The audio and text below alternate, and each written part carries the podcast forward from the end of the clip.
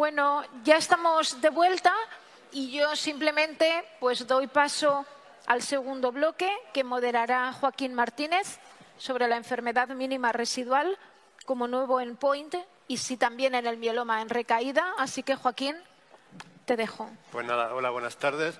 Hoy estamos aquí también muy contentos porque tenemos eh, tratamientos que consiguen una enfermedad residual o medible residual negativa en enfermos con mieloma múltiple en recaída refractario, refractario. Y vamos a tener un panel de expertos, un poco más senior que los que ha habido antes. y el primer ponente será el, doctor Bruno Paiva, para que nos va a hablar el papel de la enfermedad mínima residual negativa en, pacientes con mieloma en recaída refractario. Muchas gracias, Joaquín.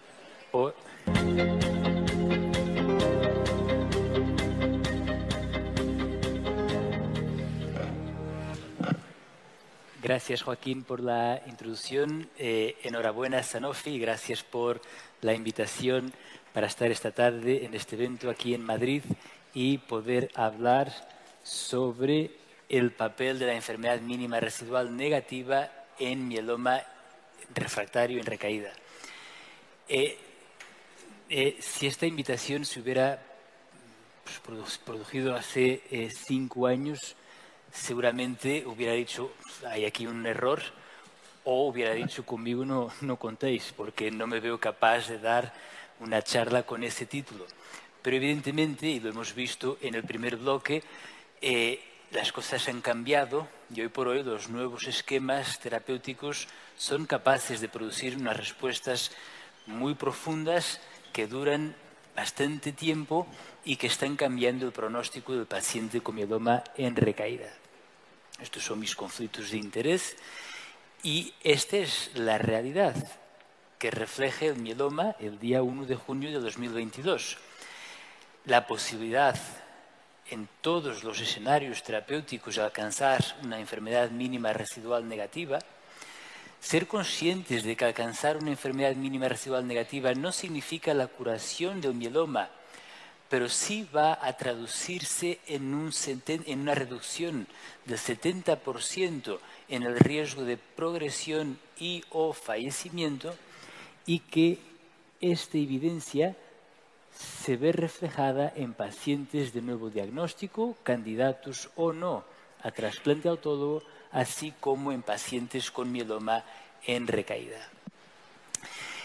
Esta es la realidad al día de hoy, pero evidentemente no ha sido fácil llegar hasta aquí. Y una de las lecciones que hemos aprendido es que la sensibilidad con la que hacemos los estudios de enfermedad mínima residual importa. Y en mieloma es recomendable hasta diría imprescindible, alcanzar una sensibilidad de 10 a la menos 6, es decir, la capacidad de detectar una célula tumoral entre un millón de células normales, porque eso va a aumentar muy significativamente nuestra capacidad de predecir el riesgo de progresión del paciente. Y si esta es la realidad que vivimos, eso de alguna forma nos va a obligar a trabajar con las mejores técnicas para hacer estudios de enfermedad mínima residual. Y en la médula ósea esas son la citometría y la secuenciación de nueva generación. Hemos aprendido que la sensibilidad importa y que estamos obligados dentro de lo posible a usar las mejores técnicas y también hemos aprendido que no todo va de sensibilidad. También hay que estudiar y confirmar que la muestra de médula ósea es de alta calidad.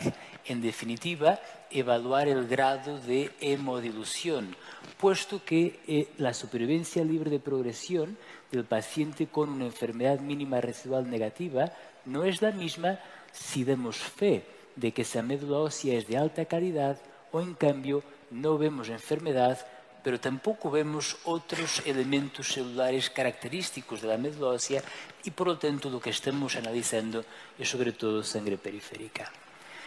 También hemos aprendido que probablemente un solo análisis y un resultado de enfermedad mínima negativa es importante, es un hito del tratamiento, pero es a la vez insuficiente y que hay que reproducir ese resultado negativo más veces a lo largo del tiempo de cara a registrar en vuestros pacientes una enfermedad mínima negativa de alta sensibilidad con una muestra de médula ósea buena y sostenible en el tiempo. Y sabemos que si dura más allá de, de los 12 meses, eso se va a traducir en una supervivencia libre de progresión muy prolongada en el tiempo.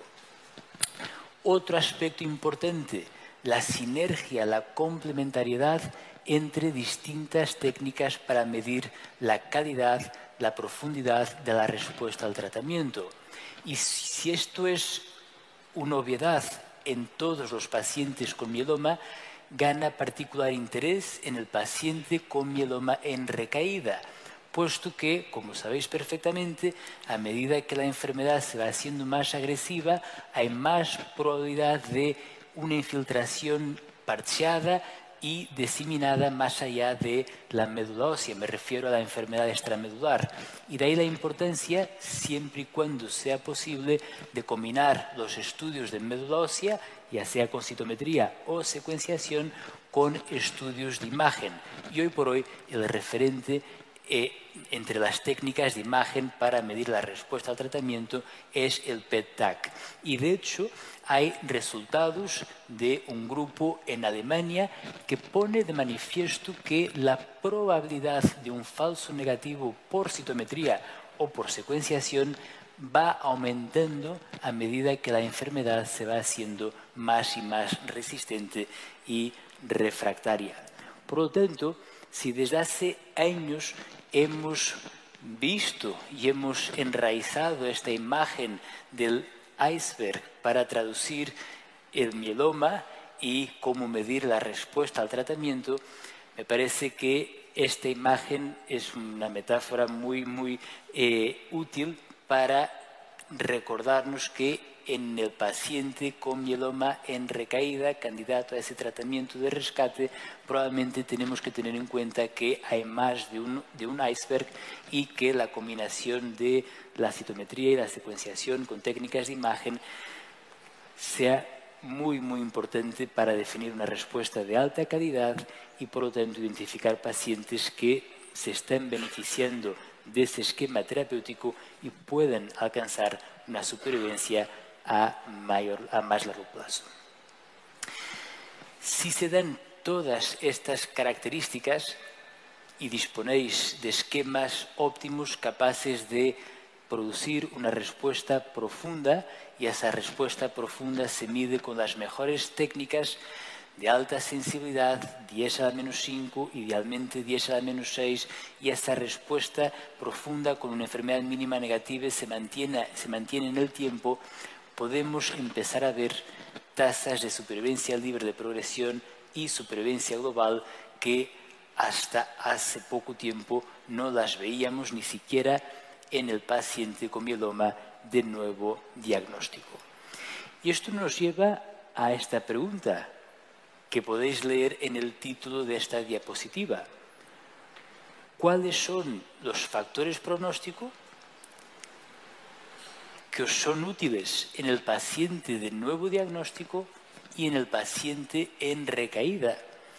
Y me atrevo a decir que probablemente la enfermedad mínima residual sea el único factor pronóstico que mantiene prácticamente inalterada su importancia en primera línea y en otras líneas del tratamiento.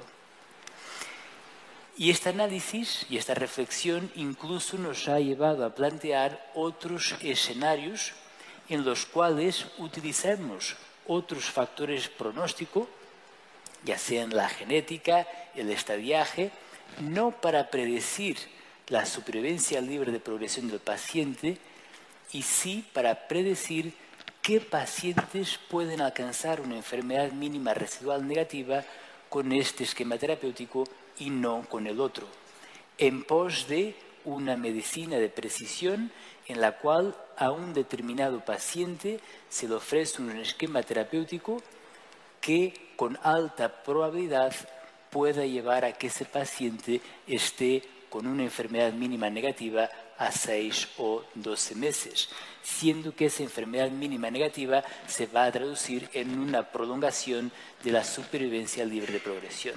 Y tenemos datos del grupo español que sugieren que sí es posible predecir cuál va a ser el estatus de enfermedad mínima de un determinado paciente utilizando marcadores, factores que estén disponibles, yo diría de una forma rutinaria, en vuestros laboratorios de hematología, aunque a veces no salgan en el informe que os llega tras el envío de las muestras, pero que estén ahí, es información que está disponible para la cual no hay que gastar más y que esa información sea la genética, el perfil inmune, las células tumorales en la médula o en la sangre, en conjunto nos va a permitir la predicción de una enfermedad mínima negativa o positiva en prácticamente el 70% de los pacientes con mieloma.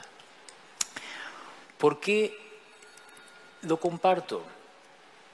Lo comparto por la evidencia que hoy por hoy es abrumadora que si es posible desde el punto de vista de disponibilidad de esquemas terapéuticos eficaces y también que el paciente pueda tolerar el tratamiento, alcanzar una enfermedad mínima negativa ha de ser el objetivo del tratamiento. También para el paciente con mieloma en recaída. Y por eso, desde hace años, escuchamos esa frase, que es una frase recurrente en los congresos, en las conferencias, que la enfermedad mínima negativa es la meta, el destino final, y que da igual más o menos la carretera que uno elige para llegar a ese destino final, puesto que la supervivencia libre de progresión es más o menos similar en todos aquellos pacientes con una enfermedad mínima negativa, independientemente del tratamiento recibido previamente. Si esto puede que sea una realidad en parte, habrá que contrastar con los nuevos esquemas, también es cierto que no todos los esquemas os van a ofrecer las mismas tasas de enfermedad mínima residual negativa. Y es evidente que en los últimos años, siempre que se ha aprobado un nuevo esquema basado en añadir un nuevo fármaco a una base común, esto se ha trasladado en mayores tasas de enfermedad mínima negativa y eso a la vez ha predecido un beneficio en supervivencia libre de progresión y en algunos ensayos en supervivencia global. Y por ello vemos como en los últimos años, en estos ensayos, fase 3, algunos con objetivo de registro, las tasas de enfermedad mínima residual son un endpoint normalmente secundario tras el endpoint primario que es la supervivencia libre de progresión. Y de hecho, nos toca ahora a nosotros, como grupo cooperativo y con otros grupos cooperativos eh, dispersos por el mundo, demostrar que con la diferencia en las tasas de enfermedad mínima residual tras un esquema A y un esquema B, se puede predecir cuál va a ser el beneficio en supervivencia libre de progresión y, por lo tanto, se pueden aprobar nuevos fármacos o nuevos esquemas terapéuticos de forma más rápida en base a esa diferencia en las tasas de enfermedad mínima residual. Hemos hablado hasta ahora de ensayos clínicos, pero os animaría a hacer estudios de enfermedad mínima residual en vuestra práctica clínica es cierto que hoy por hoy no tenemos una guía, tal como hay una guía para el uso de sarclisa, una guía sobre cómo usar la enfermedad mínima para optimizar el manejo del paciente con mieloma.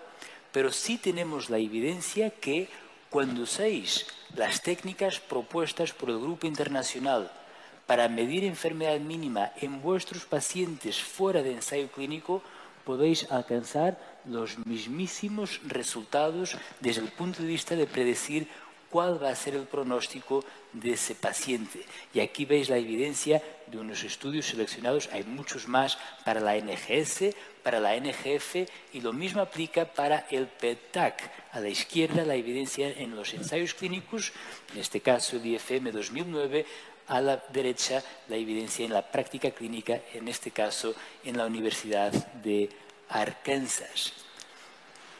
De hecho, estenta la voluntad, al menos en algunos hospitales, de usar la enfermedad mínima para una mejor caracterización de la respuesta alcanzada por ese paciente, que vamos viendo cómo poco a poco van surgiendo estudios publicados sobre cómo en ese hospital se está usando la enfermedad mínima para guiar el tratamiento del mieloma y puesto que el doctor Martínez López es el primer autor de uno de sus estudios, seguramente le podré hacer preguntas en el debate que vendrá, en la discusión que vendrá a continuación.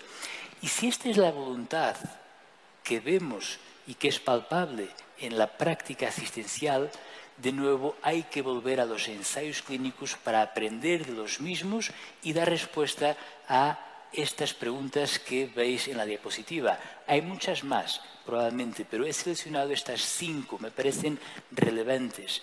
La primera, si mediante el tratamiento precoz del mieloma, el mieloma quiescente de alto riesgo, y alcanzar una enfermedad mínima negativa de alta sensibilidad y sostenida en el tiempo, se puede evitar el mieloma múltiple activo y mayoritariamente incurable mediante la prevención de la transformación maligna. Por otro lado, en vuestro paciente con mieloma activo de nuevo diagnóstico y quizás también en recaída, si es posible doblegar el pronóstico adverso de las alteraciones citogenéticas de alto riesgo mediante una enfermedad mínima residual negativa. Si esa mínima negativa o positiva puede ayudar a intensificar o desescalar el tratamiento de primera línea, como decía anteriormente el doctor La Huerta, si puede ser un indicador para empezar precozmente un tratamiento de casi segunda línea ante la reaparición de enfermedad mínima residual y también si os puede ayudar a guiar el tratamiento de rescate, ya sea porque este esquema con mayor probabilidad va a permitir que este paciente alcance una enfermedad mínima residual negativa o incluso quizá más tarde si mediante esas enfermedades mínimas negativas muy prolongadas en el tiempo podéis optimizar las dosis o la utilización de algunos de los fármacos en estos esquemas tripletas que se usan hoy por hoy en las recaídas. Esta es la última diapositiva. Gracias por vuestra atención.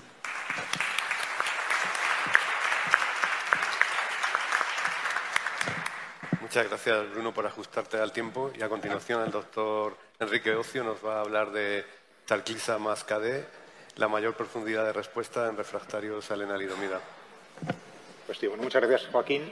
Y bueno, también quería agradecer, por supuesto, a, Sanofi por, varias cosas. ¿no? Primero, por organizar este, este evento, creo que es pues, pues muy importante, por haberme invitado, claro pero yo creo que sobre todo pues por haber hecho que estas combinaciones vayan adelante, Sanofi en general, internacional, y en concreto Sanofi España, que ha hecho que se financien. Y esto realmente habla de lo bueno, sabiendo el panorama que tenemos, habla de lo bueno que son las combinaciones. Y ha hecho que se financien para realmente todos los pacientes, sin casi restricciones para estos pacientes que tenemos refractarios a la enalidomida. Y creo que eso es algo muy bueno.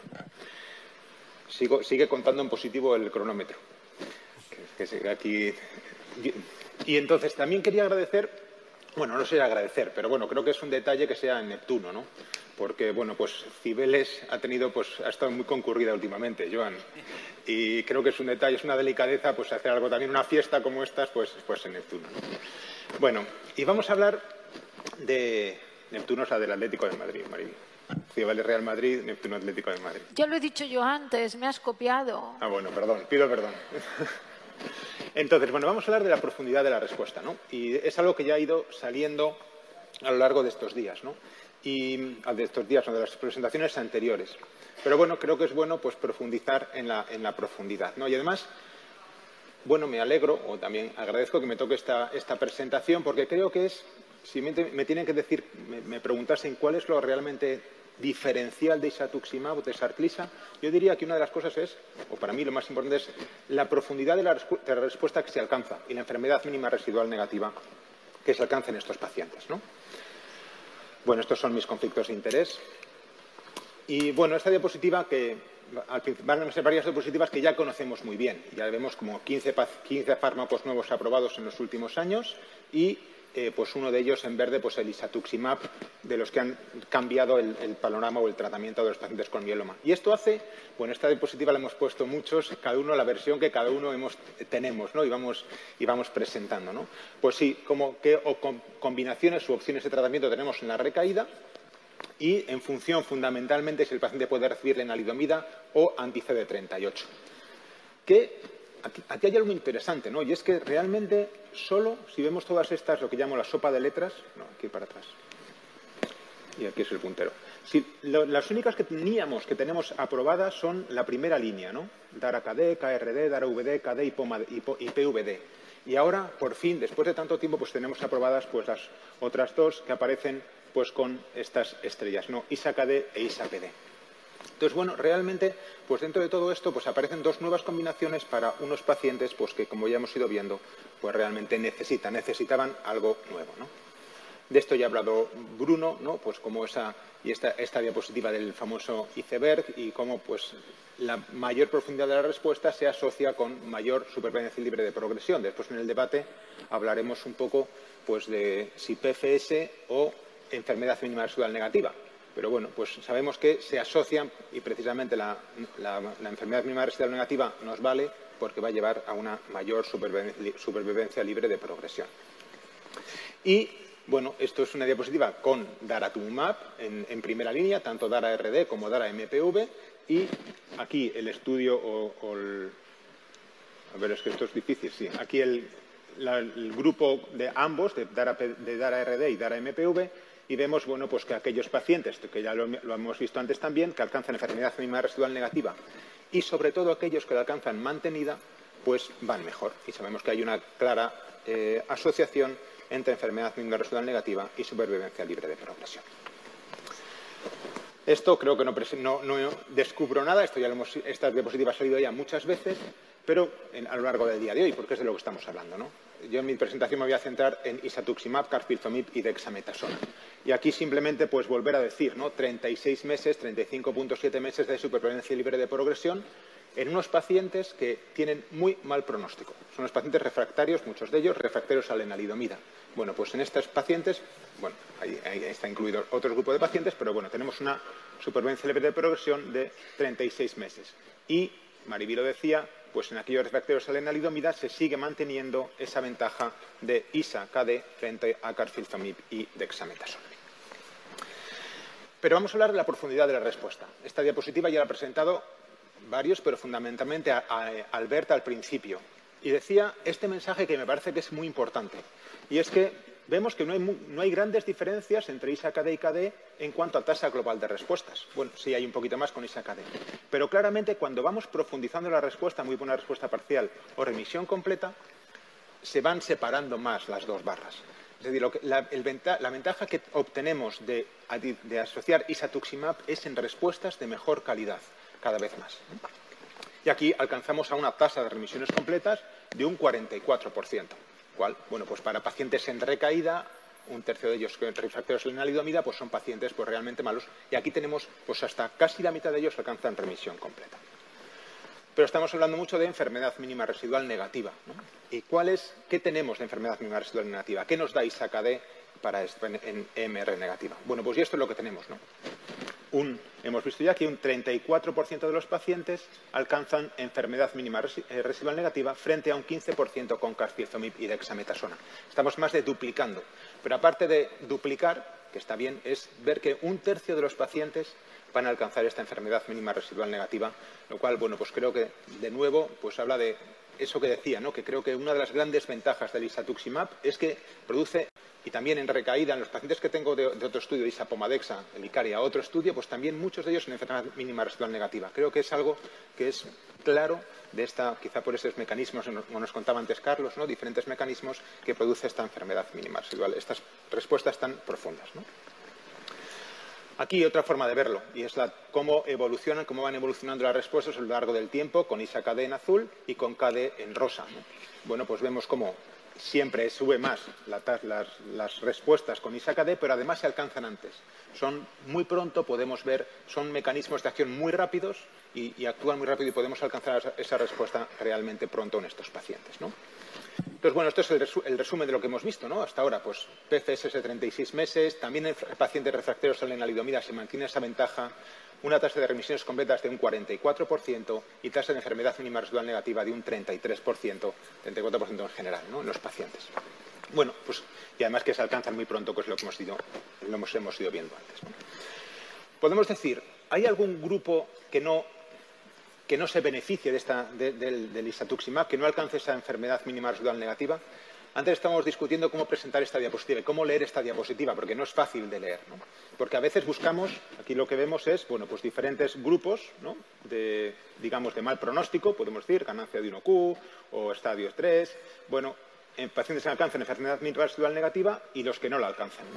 Bueno, pues si nos, nos centramos en los que alcanzan enfermedad mínima residual negativa, intentamos buscar diferencias. Bueno, aquí lo que tenemos que ver es que no hay diferencias, que en todos se ve lo mismo. Es decir, no, hay diferencia entre los grupos. En todos los pacientes, independientemente de la función renal, independientemente del estadio, de la citogenética, pueden alcanzar, y no hay diferencias en ese grado de alcanzar enfermedad mínima residual negativa. Es independiente de, esas características de mal pronóstico. Y después antes decíamos, ¿no? buenas respuestas profundas, ¿para qué? Pues para tener mejor supervivencia libre de progresión. Y esto pues también lo vemos, como también nos ha presentado Bruno antes, pues lo vemos en, las curvas de supervivencia libre de progresión. Tanto arriba, enfermedad mínima residual negativa, como abajo, enfermedad mínima residual positiva, las curvas azules van por encima de las curvas eh, rosas, ¿no? que es la, adición de isatuximab pues siempre es mejor. ¿no? Pero como vemos aquí, bueno, pues si vemos estos pacientes de nuevo pues que, pues que a veces que ahí están incluidos muchos pacientes que son refractarios a la enalidomida. Bueno, pues cuando alcanzan enfermedad mínima residual negativa es que no recaen. Y llegamos a 18 a 2 años prácticamente y la mayoría de los pacientes siguen sin recaer, sin, sin haber recaído. ¿no? Y muchos de ellos, como decía, pues 34% en la rama de isatuximab, carfilzomib y dexametasona. Y esto es lo mismo si nos centramos en ese 30% de pacientes del estudio que eran refractarios a la enalidomida. Y estas son también esta gráfica, la ha presentado Albert antes, y nos vemos, estas son las, barras que están en, color oscuro, ¿no? azul y rojo oscuro. Bueno, pues vemos cómo se mantiene en esos pacientes refractarios a la enalidomida, se mantiene esa clara ventaja de asociar de ISA-KD frente a carfilzomib dexa en todas las, en todas las categorías de respuesta, pero más conforme más profunda es la respuesta. Y con esto pues, pues, termino, ¿no? Diciendo, bueno, pues que todas estas posibilidades que teníamos, al final si nos centramos en este grupo de pacientes, en el que es fundamentalmente del que estamos hablando hoy, ¿no? Que son pacientes que ya no pueden recibir la enalidomida porque son refractarios a la enalidomida, pero sí anti-CD38, bueno, pues tenemos varias opciones, pero claramente pues las que tenemos aprobadas ahora mismo y financiadas en España son las de isatuximab, carfilzomib, Y por último, pues, pues concluyo, ¿no? Concluyo diciendo, bueno, pues que que tenemos con Sarclisa, Carfilzomib Dexa, tenemos más respuestas más profundas, con una tasa de respuestas que aquí pones que era infraestimada, pero si la ajustamos, porque bueno, estaba infraestimada por, por la interferencia con el componente monoclonal, pero ajustada llega a un 44%, que en muchos pacientes 34% alcanzan enfermedad mínima residual negativa, que eso lleva a una ventaja en la supervivencia libre de progresión, tanto en los con mínima residual positiva como los negativa, y este todo esto es independiente de los efectos de las características mal pronóstico y también de aquellos pacientes efecteros a la enalidomida. Y con esto termino y muchas gracias.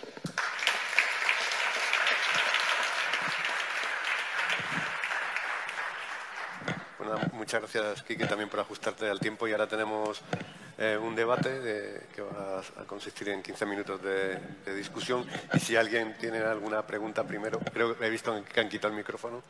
¿No quieren que pregunte? Yo, yo tengo una pregunta. Pues adelante.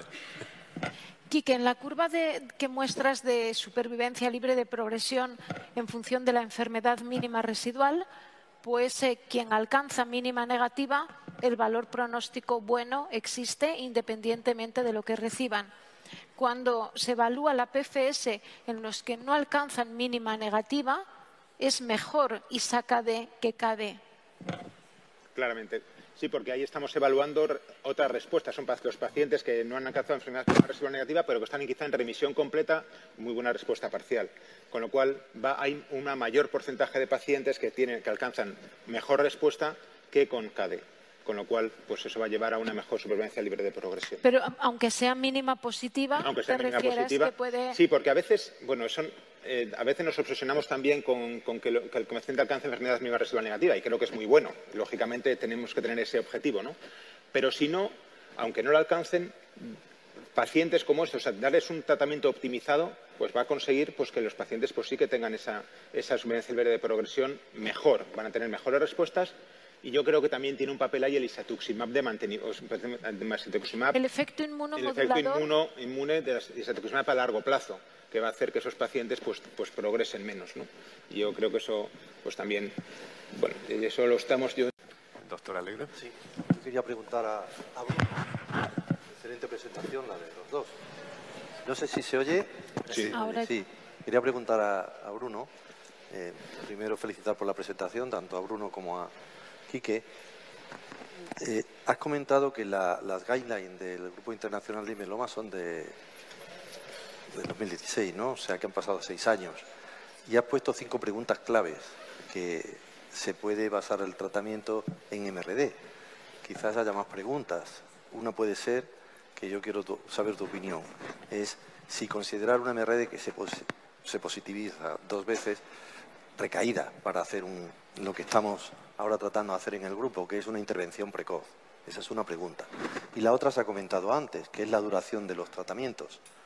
En la duración de los tratamientos, los ensayos que hay en marcha a nivel internacional, el MRD2 Stop, el Dramatic, el, Sloan Catering, el SWOG, están haciendo, si tras dos años parar, tras tres años parar, con, incluso con anti-C38 y, y IMI.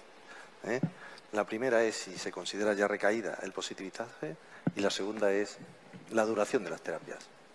Y si va a haber nueva, y si va a haber unas guidelines nuevas con todo lo que has contado, procedimientos no invasivos, etc.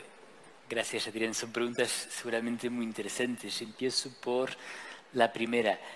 Evidentemente, siendo conscientes de que todas las, todas las técnicas tienen sus limitaciones, y que eh, deseamos que en, menor, en la menor incidencia posible, pero puede haber falsos negativos, falsos positivos, aunque sabemos por las curvas que esto se da con muy poca frecuencia, de contrario el impacto en la supervivencia no sería tan evidente, es cierto que pasar de una enfermedad mínima negativa a positiva supone una pérdida en la calidad de la respuesta. Además, se suele traducir en una recaída bioquímica y más tarde clínica en un porcentaje elevado de pacientes, en torno al 70-80% a 3-5 años.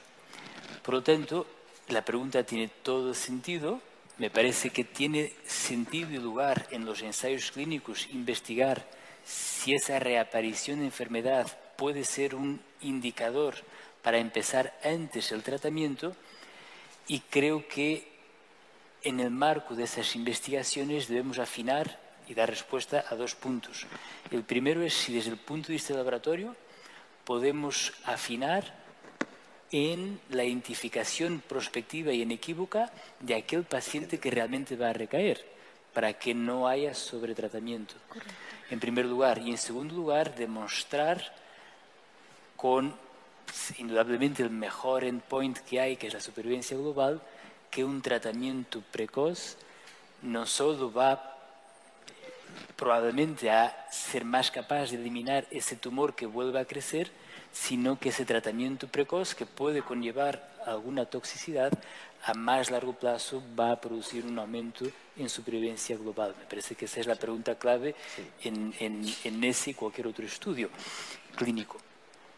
La segunda pregunta, bueno, no hay más que recordar las palabras que dijo aquí hace dos horas el doctor San Miguel. Es decir, la posibilidad de ofrecer a vuestros pacientes periodos libres de tratamiento que entiendo facilitarían el tratamiento de rescate ante una posible recaída y que esos periodos libres de tratamiento se vean acompañados de una muy bajo, un muy bajo riesgo de progresión, y eso lo estamos viendo afortunadamente, y que además, y volvemos a tu primera pregunta, sea posible predecir qué pacientes van a recaer. Y esos probablemente son aquellos con reaparición de la enfermedad medible. yo tenía una pregunta para todos y es eh, una pregunta práctica porque ahora en, primera línea sabemos que cuando, cuando tenemos que hacer los estudios de enfermedad mínima residual, post-trasplante, post-consolidación, eh, ¿cuál es el momento idóneo para hacer los estudios de enfermedad residual en enfermos en recaída y si queréis que eh, con los datos que tenemos es adecuado hacer monitorización de la enfermedad mínima residual en enfermo en recaída. con, este porcentaje que tenemos de, de profundidad de respuesta, yo creo que es un marcador independiente de PFS y de supervivencia global, con lo cual es una información que debiéramos tener con estos nuevos esquemas. Debiéramos tener el momento exacto pacientes con, con esas discrepancias que hay a veces en la inmunofijación por interferencias o por otros motivos, creo que cuando hay una respuesta muy, muy amplia hay que valorar la MRD. Creo que va a darnos alguna luz sobre cómo va a ir el paciente. Esa es mi opinión. Yo estoy de acuerdo. Yo creo que cuando un paciente alcanza enfermedad mínima, eh, cuando alcanza remisión completa, pues es el momento de, también en la recaída, de hacer una, una, médula. Otro día me lo planteé en un paciente. De hecho, una paciente fuera de un ensayo clínico que alcanzó remisión completa en recaída, una segunda, tercera recaída, y dice, ¿le hago médula o no le hago médula? Y dije, pues sí, claro que le hago médula. Y, creo que tenemos que hacerlo, ¿no? Porque tenemos que ver eh, si el paciente alcanza esa respuesta, bueno, y, yo creo que sí que, lo tenemos que hacer. Y después, si después posteriormente la, enfermedad residual mantenida, si hay que hacerla, pues yo creo que también merece la pena hacerlo de forma eh, Bruno, ¿a los seis meses o a un año? Bueno, eh, es fácil huir a la pregunta apoyándonos en la remisión completa. Es decir, eh, en la práctica clínica eh, fuera de los ensayos donde suele haber tiempos preestablecidos al estar asociada a esa inmunofijación negativa, siendo conscientes que con los anti-CD38 puede haber interferencia y por lo tanto a veces alguna muy buena respuesta parcial puede conllevar ya una enfermedad mínima negativa. Me parece que la pregunta más eh, difícil y a la vez importante es la periodicidad del estudio transcurrido el primer estudio y que creo que va a depender del resultado del primer estudio. Si es negativa, tras el primer estudio, como decía Quique, quizás confirmar al año para demostrar que se sostiene en el tiempo. Si es positiva y si el paciente sigue en remisión completa, creo que merece la pena repetir, repetir, quizás antes. Y si se mantiene positiva, es un indicador que, pese a esa remisión completa, hay mayor riesgo de progresión. Doctor Blader. Perdón, ¿cómo han puesto? Sí, veo que funciona un micrófono que lo han puesto allá, luego me lo han quitado aquí y yo detrás del micro. No, hablando de...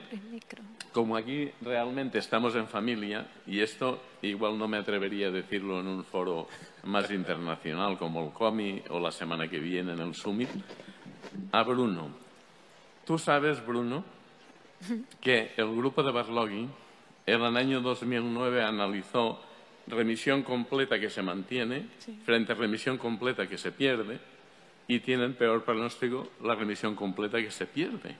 Y esto, yo fui el referido Black, tú lo sabes, y lo rechacé. Luego lo publicaron en otra revista con gran enfado del doctor Barlogui con el referi que se lo había cargado.